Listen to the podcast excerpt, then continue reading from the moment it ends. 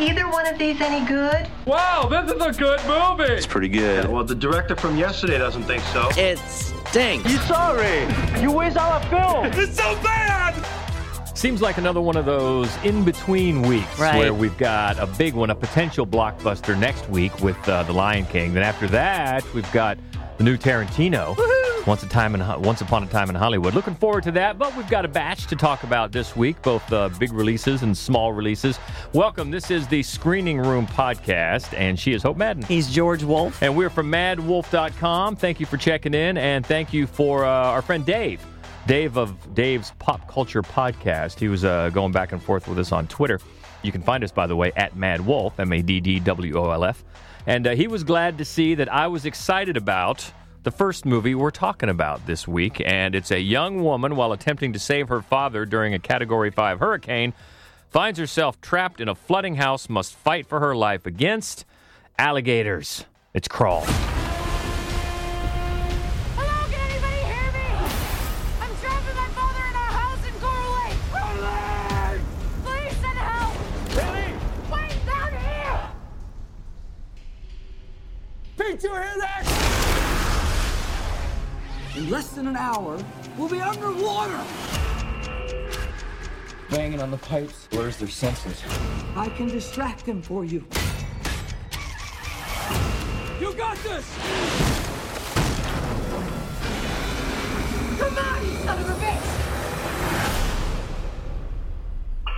Alligators in the sewers. I knew you were going to say that. alligators in the sewers, alligators everywhere. Right. Here, they're in the basement, which is the, really the first point about this movie where you have to kind of go, okay, because it's set in Florida. Uh, I used to live in Florida. We spent a lot of time in Florida. Not a lot of houses in Florida have basements. Because of the sea level. Sea level, and there's you know always the threat of hurricanes. But hey, that's okay. We'll we'll we'll go with it because this really does turn out to be a pretty fun movie. you know, it's no masterpiece, but it's a fun movie. It's Alexander Aja, right? And he's done some some fine and substantial horror work. I mean, he did High Tension years ago. He did.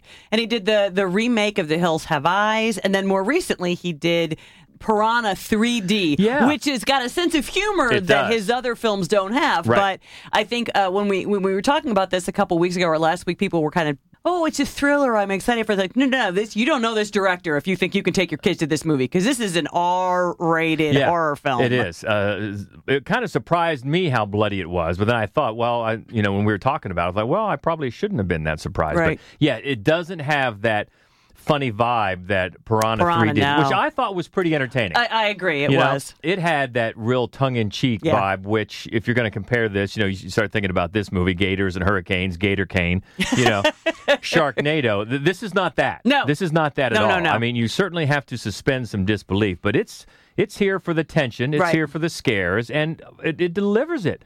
Uh, it does. It delivers a lot of fun, some good jump scares, and some good tension. And I think a lot of that is is credit to uh, Aja's direction and some nice special effects. They're pretty nifty, actually. But the story is uh, the young woman. She's a she's a gator. She's actually a gator. She's a Florida gator, University of Florida in Gainesville. Oh, the irony.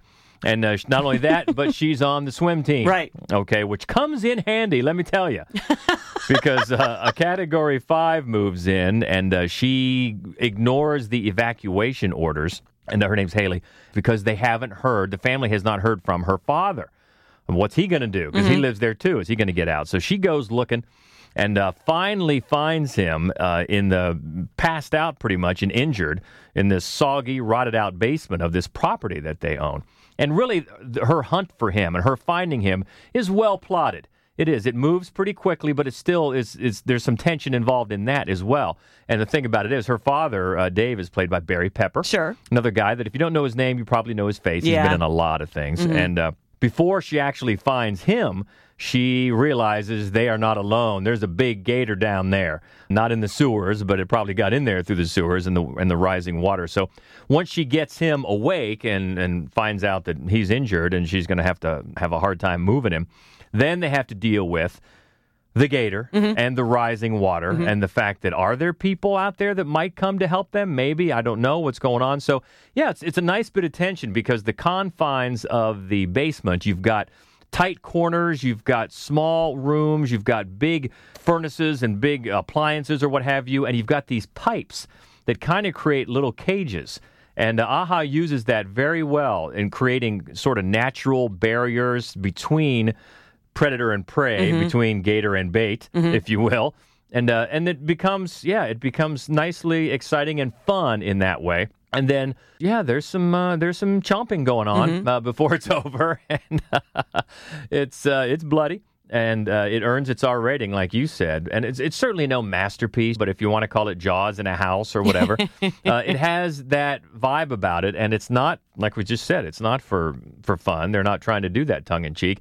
In fact, I think one of the ways the, the film gets off track a little bit, it really goes maybe too far in the direction of trying to really mine some emotion, too much of melodrama between the father and the daughter. Right. The performances are pretty good. The uh, woman, uh, or the actress, her name is Akaya Scoladelario, I think. As pronounced, she's mainly from the Maze Runner films, and she she was even in as a young young girl. She was in Moon years ago. yeah, I know how much you love that as movie. the daughter. Yeah. So anyway, but she does a fine job in, in giving her character some real authentic grit and some toughness that she's going to fight this out. So that's all good. But then they they really go for some estranged feelings Yeah, yeah. uh, between the father and daughter and the fact that he pushed her so hard as a swimmer.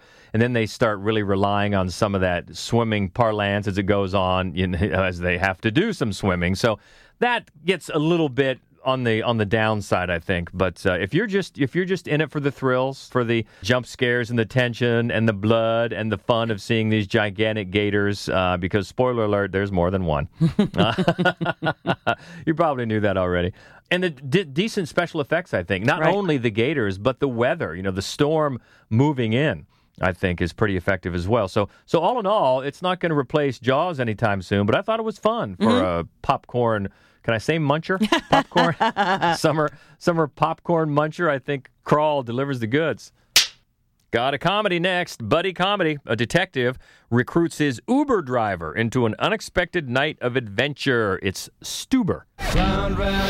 Official police business? Go and see a friend. Take this. Oh, I am not touching that. It's a baby gun. It allows you to fire it while crying.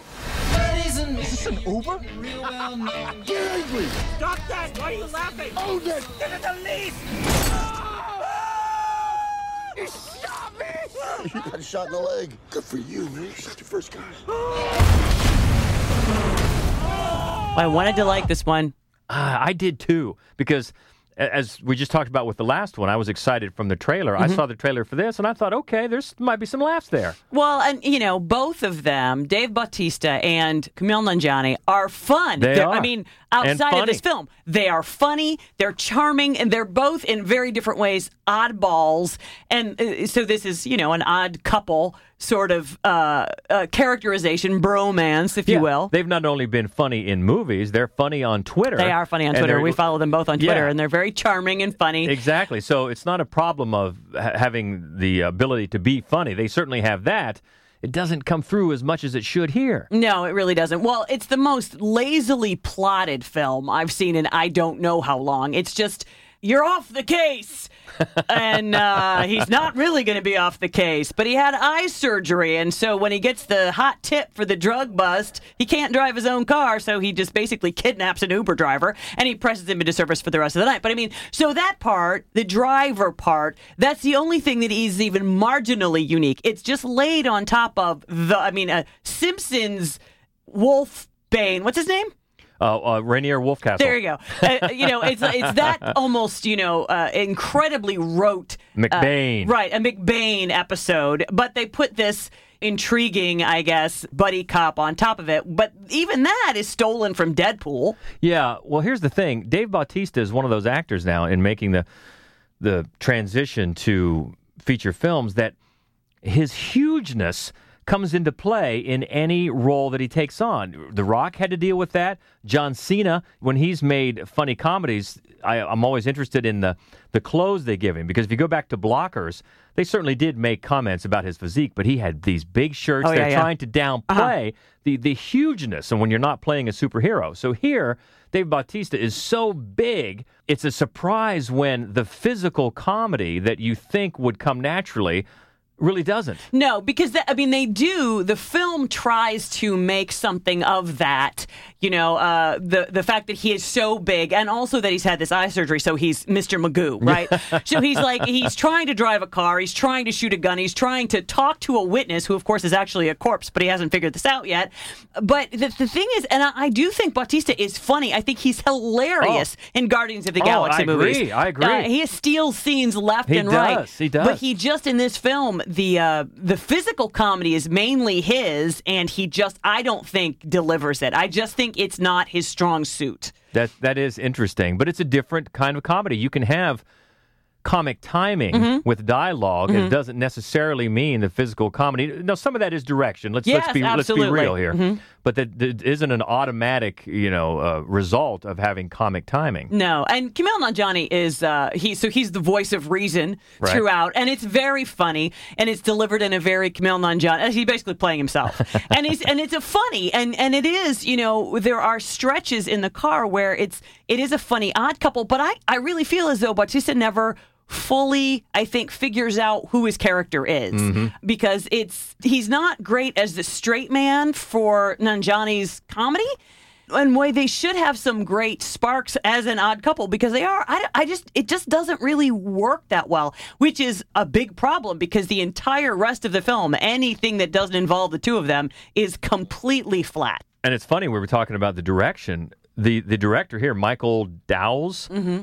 He did Goon Mm-hmm. I know. years ago, which we still love. Yeah, absolutely. Absolutely. And, the thing about Goon is that that film and that director understood this character of the sort of amiable but violent dumbass, Mm-hmm. right? I, I just think they, they they couldn't quite figure out what they were doing with Bautista's character. Mhm. And also, it, it can't go without mentioning that some of the comedy relies on the fact that they're making light and making fun of police brutality, which uh, Yeah. seems a little, A little tone, tone deaf, deaf, yeah. at, at, at times. Yes. So this is one that we both thought we were hoping ha- had some promise because because of the people involved. But yeah, just uh, it's not a. F- Again, can I can I get make a bad pun and say not a fun ride? No. but uh, it really isn't. No, you can't make that bad pun, I meant. Sorry.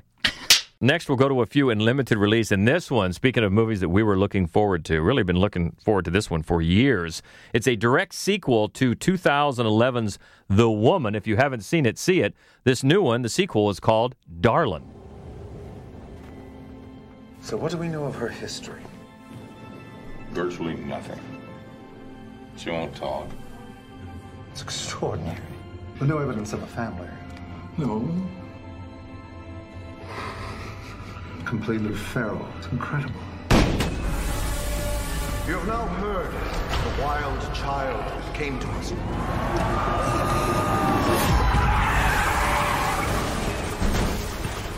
You are here to witness the power of God's mercy. Get them out! When we got years ago a copy of the film The Woman to review, uh, they gave it to us on a DVD to review for a newspaper, and the DVD came wrapped in a vomit bag.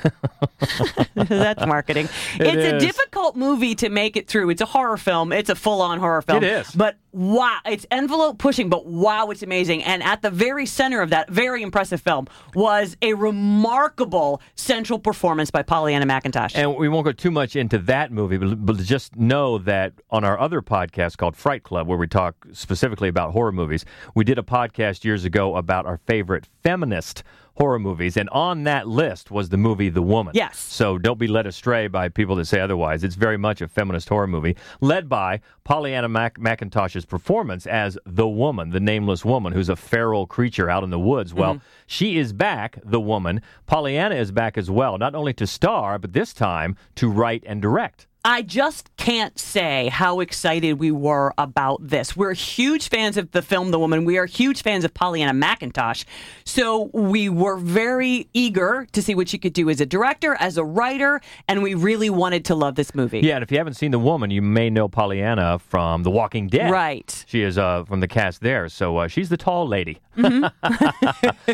and she cuts quite an imposing figure here. She does. She continues to do so in as the character, the the nameless woman character. Unfortunately, as a director, I'm not sure that she really has quite figured out her style, and as a writer, uh, she's she's fairly disappointing. The film follows uh, an adolescent named Darlin who has been with the woman since the end of the last film.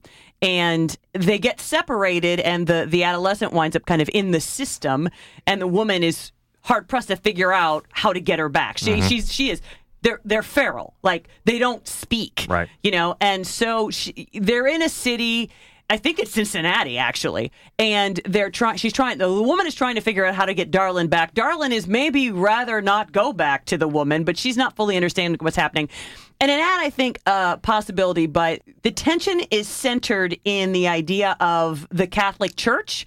It's a it's a Catholic run hospital where they take Darlin in the first place, and then they transition her into a small, very very small, all girls Catholic school, really like for wayward girls. I mean, it feels like a throwback to Ireland in the 1950s. and that's part of the problem is that no part of it's so lazily written this section yes yes absolutely in a horror film it's very easy to make the catholic church uh, the straw dog villain and i'm not even opposed to that. I'm not saying don't do that. I'm saying if you're going to do it do it properly. And it's so lazy the way that this is done. And then it, you know, it leads to this climactic, you know, um, inside the church kind of bat shit crazy climax, which is interesting in and of itself, but it kind of brings together then this this underfed side plot about a really loving nurse and another very weird side plot about like a group of homeless women. Yeah. And it just crashes together in this church scene in a way that I'm not sure is supposed to be comedic, dramatic, horrifying. It's just disappointing. Yeah, it is because there are a few moments that resonate here. Yeah. That there could have been, there maybe was a couple of building blocks, maybe a framework, but you're right, the whole the whole Catholic Church thing, and that's and that's not a side plot. That's where the movie is centered. And it feels uh, like it was written in shorthand, you know, mm. like cliche shorthand. Oh, priests are creepy. So here's a scene with a creepy priest. Oh, Yeah. nuns are creepy. Here's a scene with a creepy nun. Oh, sexual backstory. Oh, this not, you know what I mean? But it's not clarified. And the other thing that, and you know I hate this, it has absolutely nothing to actually do with the Catholic Church. Like the dogma is so completely wrong. If you're not Catholic, you may not understand, but this is just one point. They baptize Darlin in the river. in the river. And the bishop does it. The bishop baptizes Yeah, Darlin in the river. happen. There's like this big line of nuns who show up. We don't do that in the river. we just don't. But even if you know, even if you didn't spend 12 years in Catholic school, you don't need to recognize that the Catholic part of it is wrong to recognize that it's just a lazily written, cliche riddled mess. Yeah, so uh, really, especially for us and anybody who has seen The Woman and has been looking forward to this one, uh, the disappointment in Darlin. Next is a story of a musician from Glasgow, Scotland, dreaming of becoming a Nashville star. It's called Wild Rose. Hey! I'm trying to be a country singer. Nobody wants to see a convicted criminal up there. Johnny Cash is a convicted criminal, you ball bag. country music. There's three chords in the truth. Just get whoever's in there out. I should have been born in America. I'm an American. You're young. You're incredibly talented. There is nothing you can't do. When you put your mind to something, you can do anything.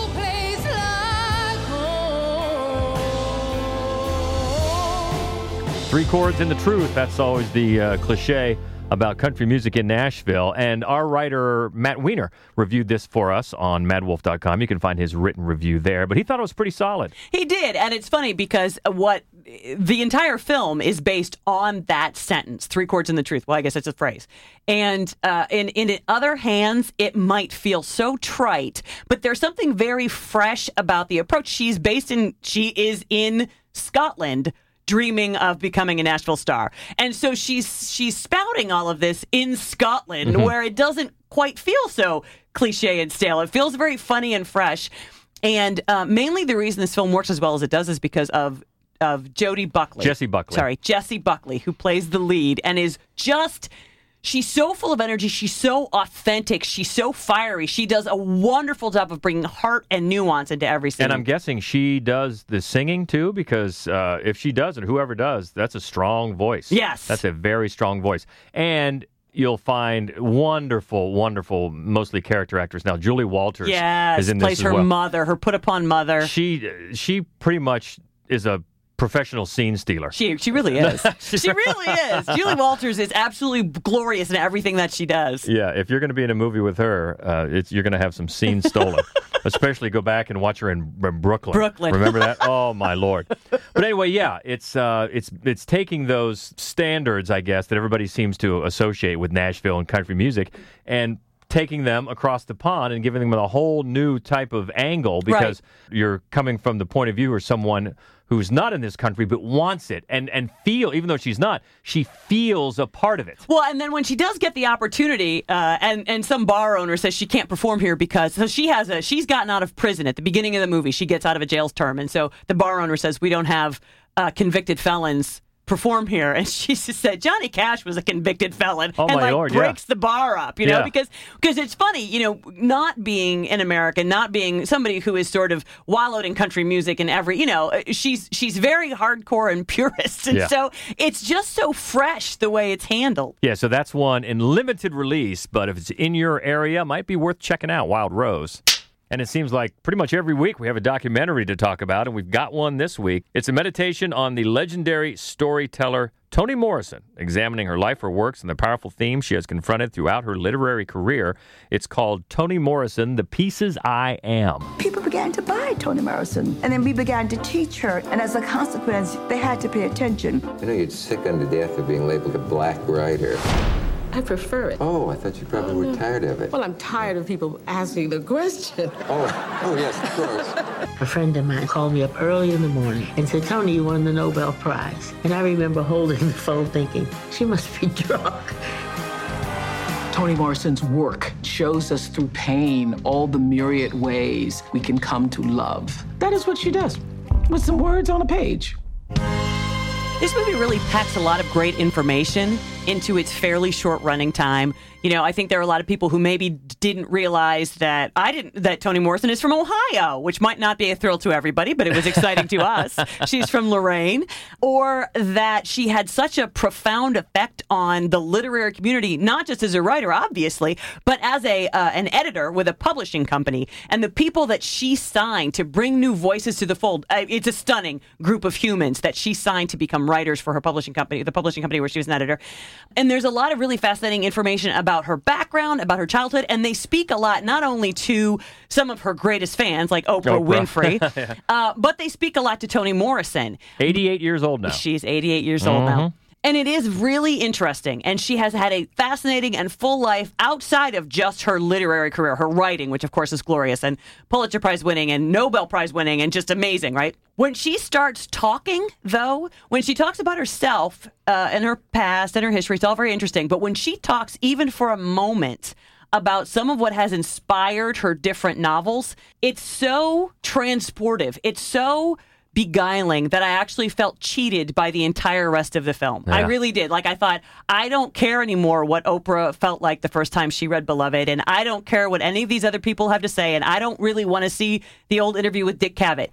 I wish that all of every minute of this film was just Toni Morrison talking to me and telling me a story. Well, it's amazing when you get those writers, even songwriters I think of who are who just seem to be on another plane. Yeah. You know, your Bob Dylan's, your Leonard Cohen's. Yeah, if you want to get you, you certainly can't understand it because you're not there. No. But to hear them talk about it, even Yeah. even as strange as and uh, interplanetary as Right. it might sound, to be there in that headspace for just a few minutes is fascinating. It really yeah. is. And and the thing that is so I think miraculous in watching this film is that and I think the same was the same way with James Baldwin when when we saw the documentary that they did on him what maybe Mhm. 2 years ago. Yeah, yeah. It's the off the cuff, unpracticed without reading. The way that she can f- manipulate words. Yeah. You know what I mean? I mean, Yeah. you know, obviously we know that that her writing is utterly glorious, but you know, you can at least think to yourself she rewrote this sentence several times before she got there. Maybe not. It just pours Yeah. out of her. Her facility with language is unbelievable. And so I don't want to make it sound like I didn't enjoy the film. I thought it was fascinating. It, it shed a lot of light on, in different areas that I, I, I didn't know as well as I should have. But the truth is, I really wish they had cut all that out and just let her talk. Yeah, exactly. Fascinating. Toni Morrison, The Pieces I Am. So let's go to the lobby. Let's all go to the lobby. Let's all go to the lobby. Let's all go to the lobby. Got a bunch coming out this week, led by Pet Sematary. Um, not one that we were wild about. Uh, the remake, of course, of the uh, movie from the 80s. That was the 80s, right, Mhm. when it came out? Yeah. I wasn't a big fan of the original. I don't think you were either, but you thought this one was a little better? I, no, I did. I liked this one actually quite a bit better. Um, I didn't love it, but I enjoyed it. I liked the changes that they made to the Stephen King book and to the original film. I liked the changes. I thought they were clever. I thought they made the kills more less campy and more interesting. I really liked the ending, which Yeah. was quite a mean ending, Yeah. and I appreciated it that. too. Yeah, I liked it too. and the performances, um, you know, especially Jason Clarke, Oh, so yeah. much better So than much with better. the first film. So I did. I thought it was per- perfectly enjoyable. If you like horror films and you're not too hung up on the original, I think it's a good watch. Also out this week, Robert Pattinson, another great indie performance. He's had a string of them now since Twilight. Latest is High Life. It's Claire Denis, a very unconventional filmmaker. That's certainly the case here. It's science fiction, but it, it sort of lives in the spaces where other science fiction films uh, avoid, I Right. guess. Um, it's a it's a situation where he seems to be the only survivor of a spaceship, and they go back with flashbacks and tell you how he got there. A little bit they do. I mean, it's Yeah. not. There certainly isn't uh, real outlined for you. I oh mean, no. no, no, no. But uh, and he's got a young daughter to Mhm, deal with, mhm. and uh, it it really. It's one that's not going to appeal to everybody, and again, uh, you know, not everything does, but- right. But still, this one is going to be be tough for some people. Like if you are just a fan of of basic science fiction, Mhm. this is a little bit different than Mhm, that. mhm. And I wouldn't outright call it a horror movie, but there are some uncomfortable scenes Yes, for sure. Mhm. But I think in the end, it found a way to be hopeful. Yeah. I think, especially if you look at just the opening shot and you look at the closing shot, which you can do with a lot of movies, it really sums up the, the journey that this movie takes and, and how it gets there. I thought was really, really stimulating in a lot of ways. Yes, I think we both really liked this movie. We Mhm. thought that Pattinson's performance was great, uh, and and but we're also very big fans of Claire Denis and Mhm. very sort of um, used to the unconventional structure her films take. So it wasn't as much of a challenge for us to follow it. But I, I thoroughly enjoyed this Yeah, movie. and also uh, another great uh, supporting performance from Juliette Binoche. Yes. is in that as well. Also, the movie Little comes out this week. The flip on the big, Right. That this time the grown up gets shrunk down to a little kid instead of the other way around. Issa Rae is a charmer in this movie. You know, she's the the put upon secretary or assistant or whatever she is, personal assistant, who wants her boss, who starts off being Regina Hall, Who's always good. We've said that many times. and then after the transformation is Marsai Martin. right from Blackish, yes, right? Yes. Who's also great and and uh, is, is I think is credited with the story. She came up with the idea for Apparently, this. she came up with the idea, and not just really off the cuff that said, "Hey, why don't we do this?" Apparently, she was really involved in storyboarding it out and Nice. getting the whole thing. So, yeah, good for her. And so, you know, while it's not a stroke of genius, it is a very fun. It is. It's a very fun movie. There are some things that it kind of, you know, maybe could have dug a little deeper in because it does touch on bullying and then kind of tosses it to the side. But it's fun. It's it's enjoyable. It's funny. It's light. Also out this week, Alita Battle Angel. This is one that I don't think anybody loved, right? Either you hated it or you're like, "Oh, it's not so bad. So that's not a ringing endorsement, but we were in the, "Eh, it's not so bad category. Yeah, basically, it's one of those that it's Robert Rodriguez as the director, and uh, James Cameron was involved in an early an early script, and I think it was one where he James Cameron was going to direct it. Yeah. He wanted to keep the project for himself for years, and then let Robert Rodriguez take it over. And you know, it's funny because it doesn't feel in any way like a Robert Rodriguez film, which is good and bad. I mean, it's probably time for him to kind of shake it up a little bit, and it I think it suffers because it feels very much like the first episode of something, and I'm Mm, honestly yes. not sure it made enough money to get additional episodes. It So- really does. It's mainly live action, but it's Rosa Salazar pretty much ends up in a, a motion capture Yeah, performance. yeah. Uh, and she's a cyborg, part cyborg, put together with different parts. And Christoph Waltz is uh, her father, kind of put her together. And you're right, it does very much seem like the beginning of something. Yeah. It's perfectly fine, yeah. but didn't didn't blow me away. No. So you're right. I don't know how much money it did make. So I don't know if the, if the uh, it's in limbo now as far as the series, but we will see. And also, the last one out on DVD, home video, is After. Oh boy.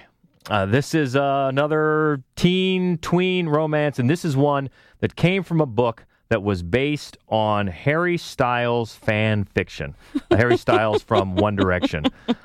It's uh, oh boy, it, it's it's bad. I mean, it's bad. It's it's it's just like it was written from a checklist, and it's just a series of of connected, loosely connected romantic daydreams Right. about how I can spend this uh, idyllic situation with the boy that I love, and it's it's bad. Mm-hmm. So I would say uh, avoid that. Next week, as we said, The Lion King is coming out, the big, big, big one, and then the week after that is Once Upon a Time in Hollywood. Yeah, so we're going to get right back on track. Right back on track. Big stuff. Hopefully they're good. So until then, let us know what you thought about anything from this week. Love to hear from you as always. You can find us again on Twitter at MaddWolf.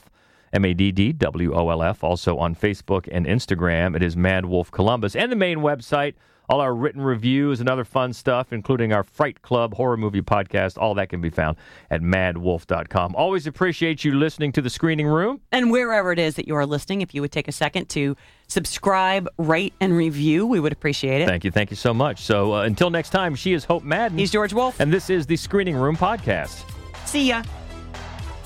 I do wish we could chat longer, but I'm having an old friend for dinner. Bye.